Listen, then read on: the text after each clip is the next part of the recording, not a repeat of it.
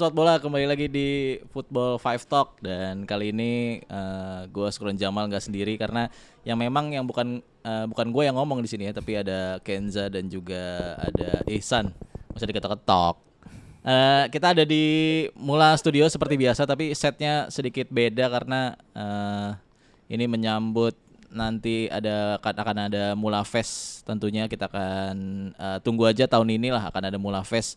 Jadi nanti akan ada pentas seni pertama di Cilandak Town Square di era pandemi ini ya. Tapi memang saat ini surat izinnya belum keluar. Curhat. Iya. Jadi uh, kita akan ngomongin apa? Kayaknya karena ini udah mau, mungkin ditayanginnya udah di Eh udah ya, udah udah bulan Juni tanggal berapa sekarang? Ini di tag-nya tanggal, jadi kita tayangnya akhir Juni kan? empat. Ya udah kelar dong. Nah ini kita pengen ngomongin Euro dua ribu dua puluh yang diselenggarakan di dua ribu dua puluh satu. Silakan kita langsung ke menuju ke studio uh, utama, Bung Ihsan dan Bung Kenza. Silakan untuk uh, memberitakan terkait Euro dua ribu dua puluh. Oke, okay. Thank you. Thank you Bang Sukron. Uh, Nih Syukron, Syukron. uh, apa ya? Pertama kali kita di di di mana? Di bukan di studio ya, Bang? Bukan. Ya di masih dimulai, ya masih dimulai, tapi suasananya waduh. Uh, Riah, jelas ya? Banget beda.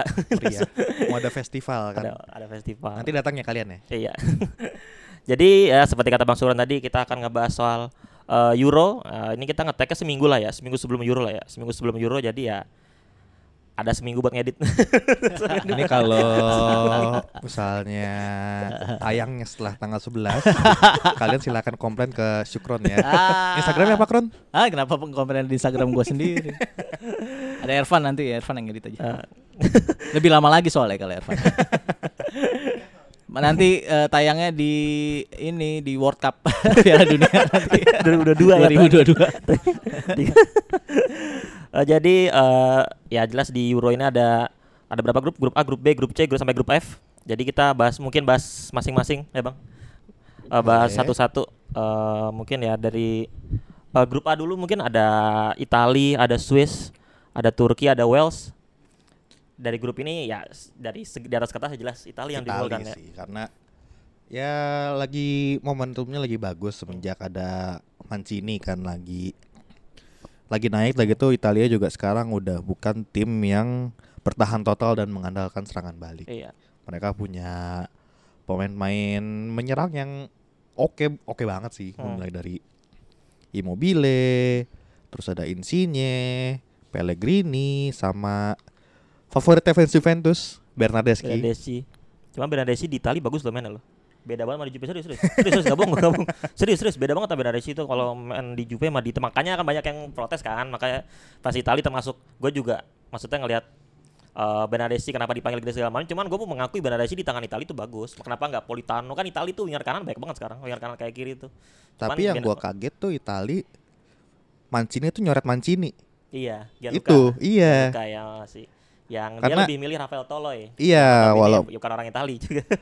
Mungkin si Mancini tuh ngelihat kalau Mancini ini kurang pengalaman, tapi kalau lu pada nonton Roma musim lalu, hmm. kalau nggak ada Mancini itu berantakan. Iya. Jadi walaupun masih dua puluh tiga atau dua puluh empat tahun ya Mancini udah bisa dianggap leader. Jadi kaget sih gua kemarin pas Mancini dicoret Mancini. Iya. Cuman yang lebih mengagetkan sih bakat untuk fans Inter juga ya, manggil Stefano Sensi. Iya, di Inter jarang main. Dia jarang main karena cedera, dan baru aja berita dia cedera di, lagi cedera ya? lagi di latihan. Ya mumpung ya, gue gak tahu sih apakah bakal diganti atau dia rumornya sih bakal diganti Pessina, cuman uh, ya gue bahkan sebagai fans Inter ngapain sih dipanggil orang yang main cedera mulu, walaupun ya memang kalau dia gak cedera itu mainnya oke. Okay. Ya cuma Sensi ya itu, itu kan pengal- uh, track recordnya jelek kalau soal iya, cedera, cedera kan. Iya, parah banget makanya, tapi secara squad emang oke okay sih Itali maksudnya, amin. Walaupun secara pen, walaupun strikernya itu Immobile, Belotti itu dia di Itali tuh nggak sebagus di klub. Iya, beda uh, treasure-nya. Iya, itu tuh yang jadi pertanyaan tuh. Makanya ada Raspadori yang ter- terakhir dipanggil tuh, bener-bener last time penyerang Sassuolo, timnas udah timnas Italia udah satu dia dipanggil.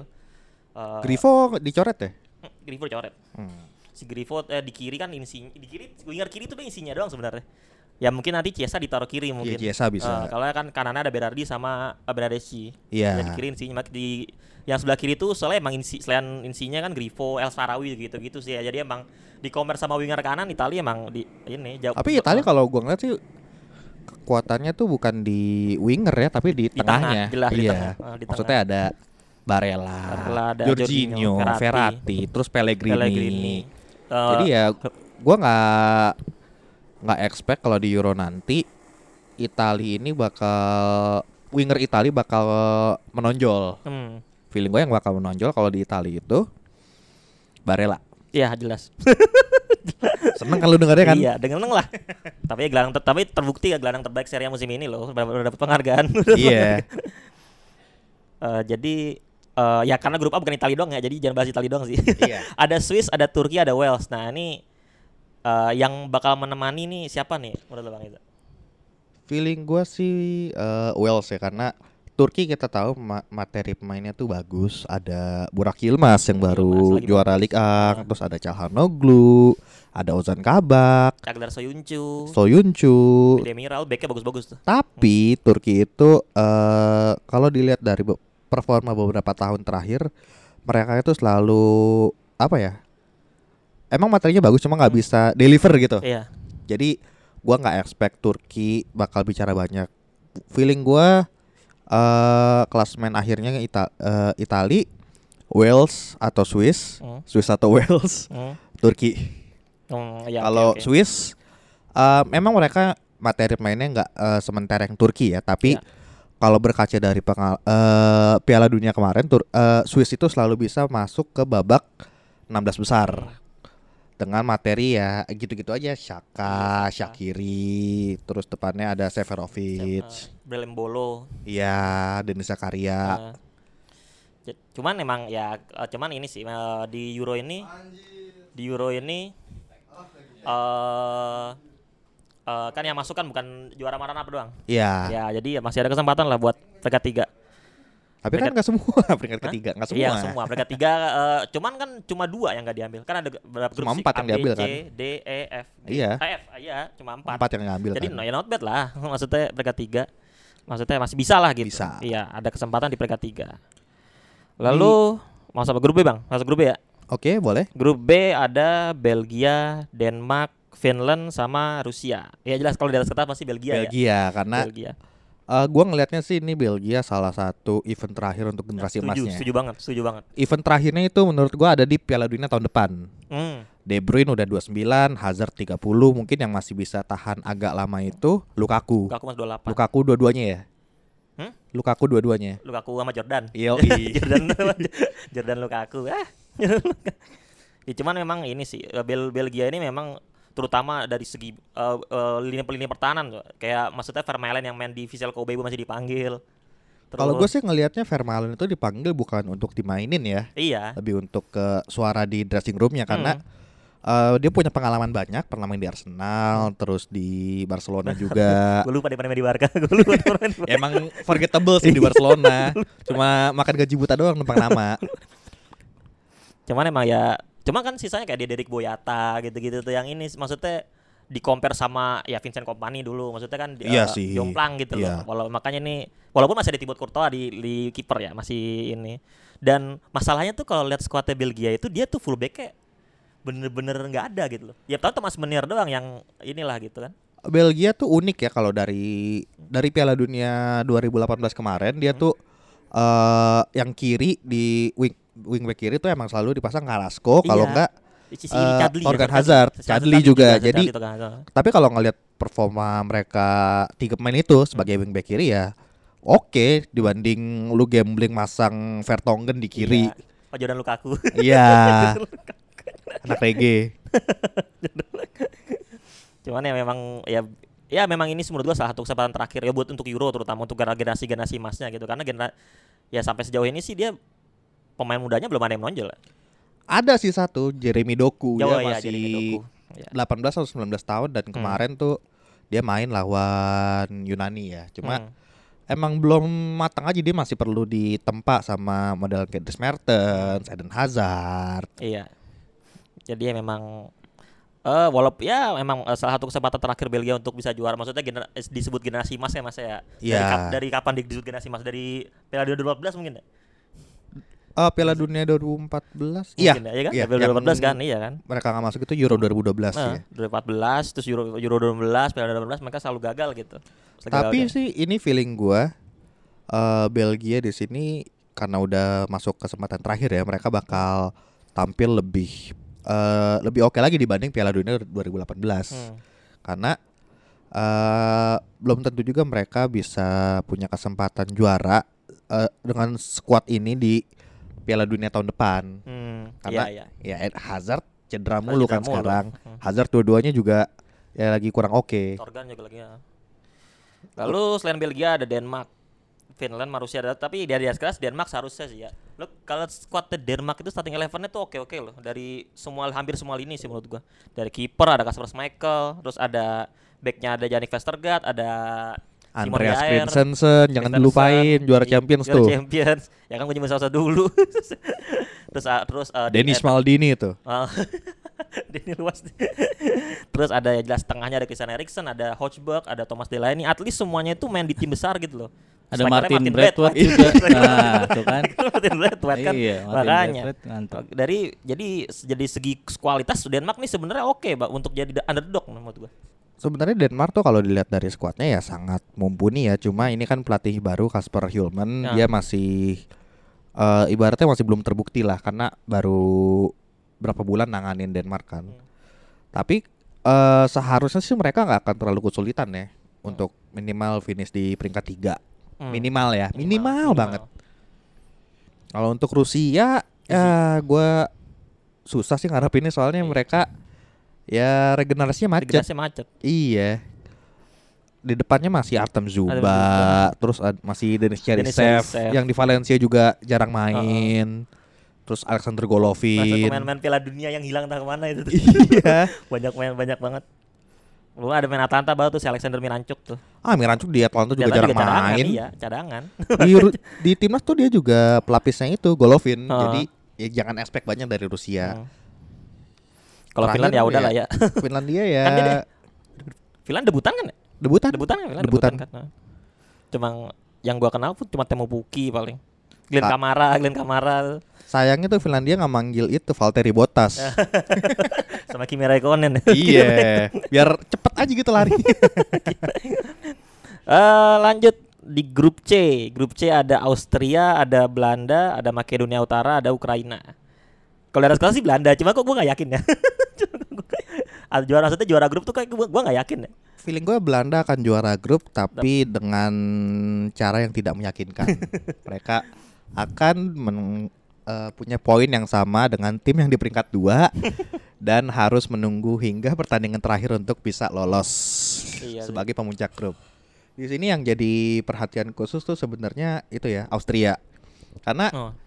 kalau kita perhatiin, kita tarik mundur enam tahun ke belakang, Austria ini juga lagi generasi emas. Iya. Ada Arnautovic, hmm. terus ada Alaba, terus sekarang yang lagi bagusnya Sabitzer. Sabitzer. Tapi ya kayak siapa tadi? Apa? Gue lagi yang mau pakai oh, Ukraina. Enggak, yang di grup A tadi. Kayak grup, Turki. Oh, Turki. Mereka tuh uh, gak bisa deliver di momen besar walaupun dengan skuad yang cukup pentereng ya. Hmm. Jadi uh, feeling gue uh, Austria itu akan mengawali Euro dua ribu dua puluh dengan menang, hmm. habis itu seri-seri atau enggak seri kalah. Hmm. Makedonia Utara ya mereka nggak punya iya, ekspektasi tinggi, iya. jadi mereka ya bakal have fun aja. Have fun aja di Euro mungkin. Ini apa, juga iya. bakal jadi perpisahannya Goran Pandev uh, yang udah yang udah tiga puluh berapa sembilan apa tiga sembilan masih main di timnas hebat bener hebat, yang ada lagi iya sih Makedonia Utara nggak harus ada Ukraina nih yang di kualifikasi dia juara grup loh Ukraina bagus hmm. Ukraina bagus Ngalain cuma Portugal. Ya itu feeling gue dia mereka tuh akan mentok sama Austria hmm. feeling gue ya hmm. Belanda poinnya empat Austria empat Ukraina empat Belanda empat pun itu menangnya lawan Makedonia Utara, Utara. Itu tiga-tiganya menang lawan Makedonia Utara Ya, jadi untuk itu untuk grup C mungkin ya, uh, lagi-lagi ya walau uh, uh, Belanda di sini gua nggak ngerti kenapa dia di debor, mungkin pilihan itu doang mungkin. Jadi uh, kita lanjutkan langsung ke grup D. Grup D ini lumayan uh, ada dua ada dua tim, bahkan tiga, bahkan semuanya berpulang lolos menurut gua. Ada Kroasia, ada Ceko, ada Inggris, ada Scotland. Di atas kertas Inggris, di atas kertas atau Kroasia. Nah, menurut Inggris bisa juara grup. Inggris, Inggris. Inggris tetap juara grup. Karena Kroasia uh, pemain intinya itu udah mulai udah, tua, udah tua walaupun masih bisa main oke okay ya. Iya. Dan ke- dia baru ditinggal Ivan Rakitic. Iya. Jadi ya temennya Modric tuh ya Kovacic. Kovacic. Yang Brozovic lah. Notabene tuh nggak nggak jelek, hmm. cuma kalau dibandingin sama Rakitic masih lebih mending Rakitic. Iya. Kalau Kovacic itu dia Uh, bukan passer tapi dia tuh tipe yang dribbling dan bisa operate in small yeah. space, small space. Dari di Inter gitu dia. Iya, di Inter ja, di Inter bikin gol tapi juara Champions di Chelsea. Di Inter banner era dia. Ujuk-ujuk datang pakai nomor sepuluh, so jago bener. Jago bener. Dia doang lagi main bintang waktu Inter tuh. Cuman memang ada teman dari segi striker kan kehilangan Mario Mandzukic juga kan. Iya, yeah, uh. tapi Si Kramaric uh, lagi oke okay, setahu gue di Bundesliga. Kramaric oke okay, dan mereka juga punya Josip Brekalo yang yeah. di Wolfsburg itu dia mainnya di winger, cuma kalau di timnas biasanya jadi striker ya. Hmm. Paling yang jadi concern gue tuh di Kroasia ya kipernya doang sih. Iya. Soalnya Livakovic atau siapa? Iya, Livakovic itu uh, emang bagus di Dinamo Zagreb, hmm. cuma ya kita belum lihat gimana dia menghadapi pressure sebesar Euro ini. Hmm. Apalagi sudah dengan status runner-up Piala Dunia ya, lu masuk itu, ke sini. Itu, itu. Runner-up Piala Dunia gitu. Kalau kalau Inggris nih Bang, Inggris nih gua mau bahas Inggris nih kayaknya. Inggris seru juga sebenarnya dibahas sebenarnya. Karena dari ya ini kayak drama bek kanan lah yang Trent Alexander-Arnold apaan bilang di awal bilang wah enggak bakal dicoret nih, tau-taunya dipanggil. Eh kemarin lo ini cedera. Terus uh, dari mulai apa sih ya striker kayak misalnya si oh, si Patrick Bamford gak dipanggil gitu. Terus sekarang Oli Watkins gak dicoret gitu-gitu tuh dramanya deh banget sih. Feeling gue kan ini uh, tren cedera ya, hmm. jadi Southgate bakal manggil pengganti tapi bukan bek kanan lagi. Iya bukan bek kanan lagi sih. Antara Jesse Lingard atau Oli Watkins. Yang paling gitu masuk ya. Akal itu Lingard. Iya. Karena kalau lu bawa Oli Watkins, lu udah punya uh, Harry Kane, Harry Kane sama Calvert-Lewin, Calvert-Lewin hmm. dan ada Rashford. ada Rashford. Jadi buat apa lu bawa striker hmm. empat? Hmm. Uh, lebih baik lu bawa Lingard yang Uh, bisa jadi bahasa keren tuh bisa jadi joker kalau lu lagi buntu. Iya. Yeah. Yeah. Sementara uh, untuk sku- sisa temp- uh, squadnya sih lumayan oke okay ya, maksudnya nggak ada nggak ada kejutan yang wow banget gitu. Hmm. Jadi bek kiri, bek kanan bagus. Paling uh, yang jadi concern itu Maguire sama Henderson karena mereka yeah. lagi cedera. Cedera. Dan nggak tahu juga nih mereka bisa main di opening, opening gamenya atau enggak. Kemarin sebenarnya nggak meragukan sih kemarin nah, sih kan? Itu bilang si, dan dan dan di openingnya lawan di openingnya lawan Kroasia. Ah itu. Di mana lawan Kroasia. Makanya jadi apalagi klub selain ini kan kayak Conor Coady ta, terus terus apa Tyrone Mings back tengahnya selain Maguire gitu. Si Eric Dier nggak dibawa. Eric Dier, Eric Dier juga lagi jelek performanya uh, musim ini. Kalau Maguire nggak main, feeling gue tuh Inggris mainnya pakai back three ya karena hmm. Coady itu tipikal dia sweeper hmm. yang emang gak bisa main di empat back. Yeah. Dia bakal bingung. Uh, jadi feeling gue tuh tiga uh, back three, tiga empat tiga lah. Uh. Jadi ya cuma gitu. tiga back kanannya paling Kyle Walker paling biasanya. Iya. Yeah. Yeah, Kyle Walker tuh yang back tengah sebelah kanan. Wing backnya feeling gue Trippier sih Trippier. karena uh, Trippier itu selain dia defense-nya bagus, crossing-nya oke, okay, hmm. dia eksekusi bola matinya itu juga ah, luar biasa iya. sih. Uh. Lebih komplit dibanding Chris James. Mm. Untuk di depan feeling gue uh, Sancho, Kane, Kane. sama Rashford. Rashford. Sama Rashford. Uh. Sterling enggak dulu deh. St- Sterling lagi musim ini enggak lagi lagi enggak sih musim ini Sterling performanya. huh? Saka di Swiss, Pak. Saka, oh Saka. Ya buka bukanya Saka, bukanya Saka seber, emang pemain kayak serba bisa, pemain serba bisa sih emang berguna banget di kompetisi kayak gini sih. Iya maksud bisa kalau lagi udah pasti lolos terus game terakhir iya. bisa aja dia pas jadi wing back kiri. Mm-hmm. Iya. Ya, kalau Skotlandia gue ngeliatnya ya misalnya Bang Belanda loh kemarin. Lebih ke arah Belandanya Mereka sih. Mereka Belandanya ngelawak kemarin sih. Masalahnya Skotlandia tuh lucu ya. Mereka punya dua pemain terbaik. Dua ada bek kiri. Oh, iya gimana? Itu. Jadi lu bingung antara lu mainin Andy Robertson atau Kieran Tierney. Kemarin main sih Kemarin sih gue cek si Tierney eh formasi awalnya Tierney di kanan. Cuma pas main gue liat kayak si Dode main di kiri. Cuman kayak papat dua gitu. Si oh. Tierney makanya ke waktu Belanda gue nonton ya. Gue kelihatan begitu. Cuman kayak kasusnya kayak, kayak waktu Austria dua ribu enam belas deh Bang. Ada Christian Wood sama David Alaba. Ada si David Alaba, si Alaba taruh agak ke depan. Kalau Alaba kan emang di Austria jadi gelandang. Makanya. Oke, kalau maksudnya ini kasusnya ya paling ya papat dua. Kemana sih papat dua men ya? Makanya bukan back three ya? Bukan, papat dua kemarin. Hmm. Papat dua jadi ya ya kayak kiri sebelah-sebelahan. Kiri apa? Di sebelah kiri dua-duanya gitu. Dari segi cuman ya tapi ada kesempatan lah Skotlandia menurut gue sih. Ada uh, uh, Ceko juga. Ceko ini kan strikernya Patrick Schick. Itu doang sih. Patrick Schick yang gua kenal siapa sih ini? Ada Thomas Vaslik. Thomas Vaslik. Oh iya, Thomas. Oh si oh, Thomas Socek. Thomas Socek, Thomas Socek, Thomas Socek ada Vladimir Koval juga. Da- yang lagi naik daun sama West Ham. Tapi feeling gue Cesca ya enggak sih. Enggak. Ya akan finish sebagai juru kunci dengan satu poin. Cuman emang, tapi grup D emang ini sih menurut gue ada menarik sih. Eh, menarik, menarik. Lalu kita pindah ke grup E. Grup E itu ada Polandia, Slovakia, Spanyol dan Swedia. Uh, jelas ya Spanyol harusnya di atas kertas. Lalu anda mungkin antara Polandia Swedia mungkin ya antara ada Polandia Swedia yang merebutin runner up, walaupun Spanyol juga performanya lagi nggak standar lah ya, walaupun setelah pas mereka bisa ngalahin Jerman enam kosong ya, ya karena Jermannya karena Jermannya Jerman. Karena Spanyolnya Spanyolnya Spanyolnya Spanyol itu gue ya mohon maaf ya back back tengahnya dulu kan zaman Ramos, Pique segala macam, sekarang tuh back tengahnya kan dua back cadangannya City. Oh nggak, si Laporte pindah sih si apa si Eric Garcia, hmm. terus Diego Lorente, Pau Torres, Aymeric iya, Laporte. Pau Torres, Aymeric Laporte bener ya. Si ya dua mantan ini, uh, si, La, si Laporte sama Garcia kan musim ini kan cadangan di City kan, lebih sering kan Johnson sama Ruben Dias. Si Pau Torres Villarreal oke okay lah ya. Cuman okay. Cuman, oh, cuman kan Villarreal tuh top sekarang di La Liga peringkat tujuh. Diego Lorente main Leeds.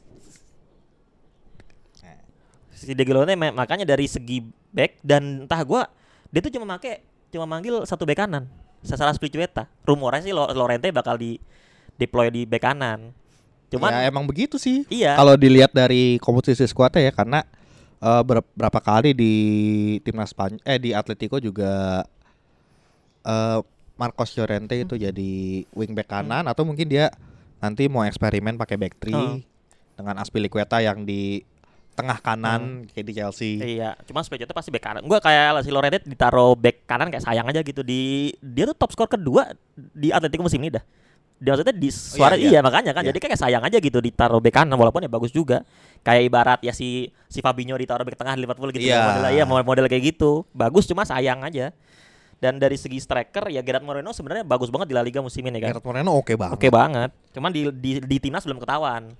Di belum timnas, timnas belum belum belum ketahuan. Ya dulu-dulu yang lebih sering dipanggil itu Rodrigo Moreno. Iya, Rodrigo Moreno ya. Iya, yang musim ini di Leeds ya, ya gitu deh. Kalah sama Bamford malah kan makanya iya. Di harapannya dia jadi striker malah Bamford yang lagi di Leeds tuh. Dan uh, Morata ya gua walaupun kayaknya sih bakal Morata malah yang main lebih sering di timnas Spanyol. Morata Morata ya karena enggak tahu emang karena udah biasanya gitu ya. Si Enrique masang selalu kayak gue lihat Gerard Moreno bisa dipasang di wing sih so, kalau lu nonton final Europa League kemarin hmm. dia jadi winger. Moreno ya? Apa? Si, si Gerard Moreno. Gerard Moreno kan iya, jadi winger. winger. Jadi ya bisa aja masang Morata hmm. dan masang Moreno secara bersamaan hmm. dengan mengorbankan ada Matraore, ada Matraore, Ferran yang, Torres, banyak kan. Oh iya sih. Ferran Torres juga ada. Namun gue ada mah yang jadi cadangan sih hmm. soalnya dia di Wolves musim kemarin juga. Hmm. Ya, modal kencang iya, doang. Modal kencang doang, melari doang, bagus di pes doang. Iya, sama licin. Dia bagus di pes doang tuh. Eh, uh, lalu ada Swedia yang sayang banget nggak ada Ibrahimovic ya. Iya, cedera lagi. Iya, cedera lagi, ya ampun. Dia capek-capek keluar dari ini cuma buat main di uji coba tuh. Walaupun Alexander Isak ya oke okay lah menurut gua, Alexander Isak. Lalu ada Emil Forsberg. Uh, ada uh, ada uh, terus dia di back Victor Lindelof segala macam. Lalu Polandia yang ya ap- gua, apakah keter- ketergantungannya sama Lewandowski nih bakal terus ini gitu kan. Walaupun dia dari segi squad dia masih ada ya jelas si Peter Zelinski, yang di belakangnya ada Carolinetti, memang memang serinya banyak banget, memang serinya banyak. Memang serinya banyak. Malah Dragoski enggak dipanggil. Oh iya ya. Iya, Dragoski enggak dipanggil. Gila. Yang pernah tuh Szczesny, Fabianski, Fabianski, Skorupski. Iya. Dibanding Skorupski bagusan Dragoski mana-mana kan? Oh makanya. Lah kiper banyak banget. Baru enggak ada Dragoski yang lewat, sayang banget itu. Di Fiorentina bagus ya, walaupun Fiorentina musimnya jelek, cuman si si Dragoski itu uh, peak performance menurut gua. Iya. Diincar Dortmund juga. Iya, diincar Dortmund juga. Eh lucu sih, Dortmund baru datengin Gregor Kobel ngincer uh. Dragoski. Cuman ya pasti tentang ya pasti ya, ya Lewandowski lah pasti ujung uh, yang jadi ini bakal. Ya, cuman masalahnya gue mau ngecek statistik Lewandowski itu, dia kalau kompetisi begini nih, selain uji coba atau kualifikasi itu sebenarnya standar. Di Piala Dunia kemarin juga nggak bagus-bagus iya, amat. Di Euro musim lalu, di Euro dua belas itu dia cuma golin satu, itu penalti. Iya, padahal iya. Polandia nyampe perempat perempat final sudah, kan besar perempat final pokoknya. Kan dia kalah penalti dari Portugal. Gue lupa terlalu besar apa iya. Itu ya itu Lewandowski cuma golin satu, makanya statistik dia tuh Lewandowski dia golnya banyak di Polandia karena dia diuji coba mayoritas di uji coba atau, atau kualifikasi gitu. Ya? Iya makanya. Makanya feeling gue sih kalau emang Lewandowski buntu, si gue lupa nama pelatihnya Polandia siapa? Ini uh, Paulo Sousa. Iya Paulo Sousa itu harus bisa maksimalin Zielinski. Hmm. Karena Zielinski itu uh, kalau gue ngeliatnya dia mainnya kayak Lampard. Oh, tiba-tiba iya. datang di kotak penalti, iya. golin. Hmm. Nah itu yang harus bisa dimaksimalin sama Paulo Sousa karena hmm. selain Lewandowski siapa alternatifnya? Piatek nggak ada. Piatek milik, Arek milik. Arek milik Arek juga. Milik. Di Marcel eh. hmm, udah hilang udah hilang performa. Si Piatek kenapa gak dipanggil? Cedera. Oh cedera ya. Operasi kemarin ha, oh. uh, seminggu sebelum Bundesliga kelar. Oh. Ya Piatek. Satu lagi siapa tadi? Hmm? Satu lagi. Milik, Arek Milik. Enggak enggak. Timnya timnya. Oh, ini Slovakia. Ah, Slovakia kan Hamsik, Hamsik, Skriniar. Udah. Udah. Ada lagi enggak sih? Oh, ada Stanislav Lobotka Napoli. Jarang main juga kan? Iya, udah sering main. Juraj Kuka, Juraj Juraj Kuka udah di Parma tau dia pindah apa enggak tuh? Juraj Kuka, kipernya kipernya Martin Dubravka, oke okay lah. Slovakia cuman ya dia, cuma Slovakia eh Slovakia debutan bukan ya? Harusnya bukan bukan. Bukan kan? Bukan bukan kan? Bukan debutan kan? Ya, cuman ya susah sih. Simhan ya, dari juga dulu kan? Juga hmm. tim hiburan sih. Iya.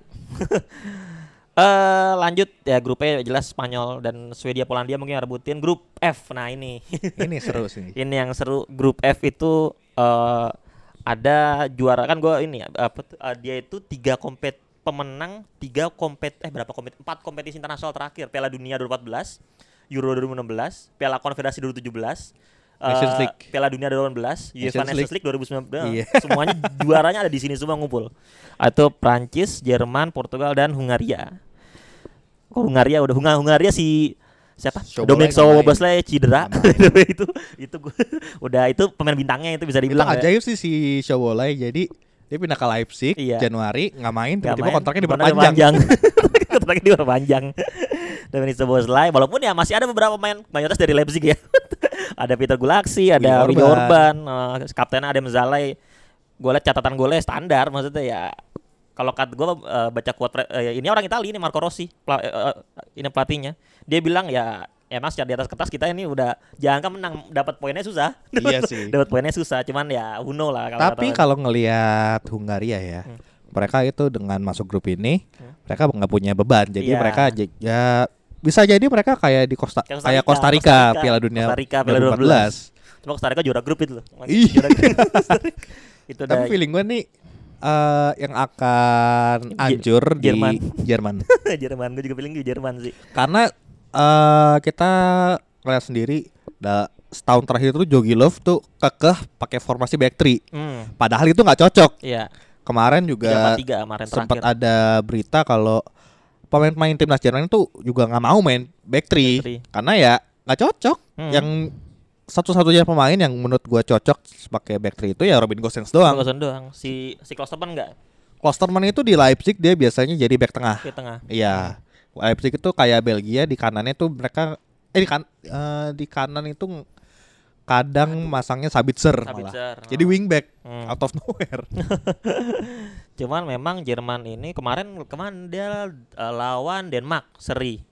Itu itu ya ya maksudnya dia tiga empat tiga. Terus yang golin bahkan si Florian Neuhaus kan. Florian Neuhaus itu dari segi penyerang juga dia lagi enggak banget kan. Dia manggil Kevin Volland. Itu itu ya sempat dipertanyakan namanya ini sih. Uh, Walaupun ya di Monaco eh di Monaco dia Monaco ini enggak bagus, bagus bagus di Monaco bagus. Dari teman di timnas dia gue cek dia baru nyetak satu gol dari sepuluh pertandingan gitu. Kevin Volland karena memang sisa uh, strikernya itu ya, ya kayak Timo maksudnya dari segi gol lagi seret. Iya. Uh, lagi lagi seret di klub ya maksudnya. Ya feeling gue yang bakal jadi andalan Jerman di Euro ya Thomas Muller lagi. Thomas Muller lagi. Karena ya satu dia sosok senior yang udah abang-abangan lah yeah. bahasa tongkrongannya. Terus dua uh, pengalamannya banyak banget dan hmm. tiga dia di Bayern dua musim terakhir kita tahu sendiri kayak yeah. gimana kan. Jadi ya feeling gua uh, Jerman itu bakal bergantung sama Müller hmm. dan Neuer hmm. yeah. dan Kimmich. Hmm. Udah tiga itu. Iya Joshua Kimmich. Goretzka belum bisa diharapin karena dia masih cedera. Hmm. Kroos juga COVID kan. Baru pulih dari baru COVID pulih, ya. Pulih. Antara Havertz juga ya gitulah masih inkonsisten, iya. masih belum bisa ngadepin pressure yang gede. Hmm. Lalu ada Prancis dan Portugal. Prancis ini ya manggil Benzema kembali ya. Kemarin sih lawan lawan Wales tuh nggak bisa ditakar karena Wales sepuluh orang mainnya. Dan iya. Nggak bisa ditakar jadi ya. Walaupun Benzema uh, yang unik tuh tiga strikernya itu gerak mana-mana. Jadi tuh nggak statis ya. Nggak bener-bener fleksibel banget. Mbappe hmm. karena ini Benzema mundur ini. Tapi kalau dilihat tiga-tiganya di klub emang mainnya begitu. Iya, makanya jadi, mainnya. jadi kan kalau beda kalau Giroud main kan ya Giroud udah depan plek gitu loh. Giroud itu iya oh, buat buat mantulin bola. Iya, makanya kalau Benzema main tuh bener-bener bener-bener muter. Kemarin lawan Wales gitu. Pada saat mereka lawan sebelas lawan sebelas pun begitu. Makanya patut di ini juga sih. Nah, masalahnya tuh tendang penaltinya nih. Gua uh, Pogba sih. Gue ngecek tiga uh, sebelum kemarin dia tiga penendang itu beda-beda. Giroud, Mbappe, Griezmann. Yang golin Giroud, Mbappe, Griezmann gagal. Kemarin Benzema gagal juga. Gagal juga. Makanya penendang penaltinya nih yang padahal dari segi ini kan penendang penendang penalti gitu. Walaupun ada ya gue nggak tau Pogba malas gue liat nendang-nendangnya. Lama ya. Kayak Zaza, kayak Zaza dulu di Itali itu malas banget. Cuma ya makanya dari mungkin ya itu penendang penaltinya harus di ini nih, harus di soalnya Griezmann juga penendang penaltinya kan juga lagi enggak bagus banget di Barcelona yeah. tadi ya makanya. Dan si Mbappe di P S G Neymar penalti penendang penalti utama si Giroud, Giroud apalagi ya si ada Jorginho di Chelsea walaupun dia main juga. Well, jadi ya Benzema Benzema seharusnya penalti taker kemarin enggak gol. Kemarin enggak. Ini feeling gua sih Prancis tuh yang masih itu ya. Masih ada di peak performance-nya, iya. mereka baru akan jatuh di Piala Dunia tahun depan. emang emang eh, kutukan, kutukan Yoi. jura, kutukan jura Piala Dunia. Tapi Portugal, Portugal nih dari segi squad menurut gua nih jauh lebih bagus dari Euro dua ribu enam belas. Iya. Menurut gua. Iya.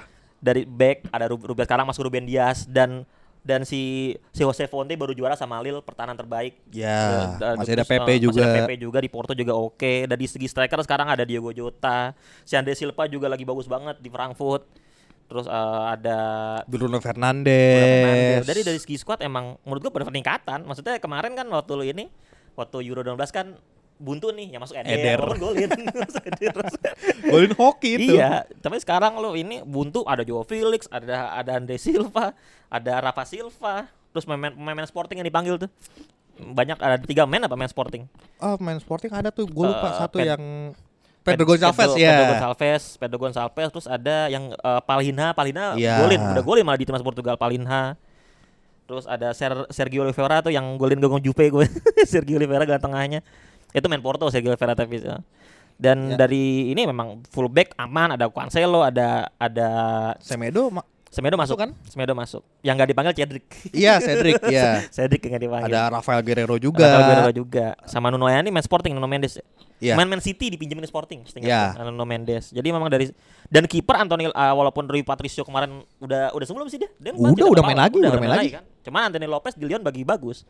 Makanya uh, ya cuman gue yakin sih masih Patricio. Maksudnya di skuad utamanya oke, okay, di lapisnya juga oke okay iya, banget. Iya, makanya Portugal makanya Portugal ini malah kesempatan be- juara lagi. Besar gitu. Dan masih ada Ronaldo juga iya, kan. Iya, jangan dilupakan. Jangan dilupakan. Gue lupa ada dia. Tapi ya memang uh, grup D, grup F, eh grup F ini kayak Jerman peringkat tiga menurut lu. Menurut yeah, sih. Jerman peringkat tiga walaupun masih ada kesempatan lolos ya. Kalau yeah. kalau gue sih gue gue dapat trainingnya tuh grup. Ya gue bilangnya Jerman empat poin. Jerman empat poin, Prancis, Portugal tujuh poin. Hmm. Si Hungaria blank. Make sense sih. Iya, gue ininya gitu sih. Antar-antar kayak sih empat poin cukup lah ya. Kalau melihat perjuara tiga terbaik itu yang dapat 4 empat. Cukup sih, cukup, cukup banget. Ya, cukup, cukup banget kan makanya. Ya asal lu bisa men- bisa menang aja ya hmm. udah oke okay, hmm. dibanding lu seri tiga kali kan. Iya. Jadi ya udah itu aja tuh. Grup A, grup F udah. Yang oh, juara siapa saat menurut lu? Du, uh, secara realistis apa dukung-dukung? Kalau dukung sama gue Itali pasti dukung. Realistis, realistis. Realistis. Uh, Perancis bakal ngulang Euro dua ribu menurut gue. Piala Dunia sembilan puluh delapan jadi ya. Piala kan main Piala Dunia juara. Sekarang maka kalau menurut gue sih. Hmm. Gue juga Perancis gue. Cuma gue dukung Itali. Cuma gue dukung Itali. Nggak, lu siapa? Lu, lu Ken. Jawaban serius apa beca- jawaban serius? Ya udah dua-duanya nih. Tuh, dua-duanya udah. Kalau bercanda gue pengennya pakai Dunia Utara. Udah Dunia Barat. Kasian cuy, Goran Pandev udah lama enggak main piala. Ya itu. Terakhir sama Inter kan Scudetto, Scudetto. Pas treble. Iya, treble.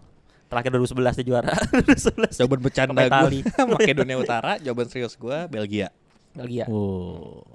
Udah gue balik lagi ke Bang Sukron. Wih, seru sekali obrolan tadi, luar biasa sekali di studio utama. Jadi itu uh, prediksi uh, Euro dua ribu dua puluh ya kan, dan juga kira-kira siapa yang akan juara.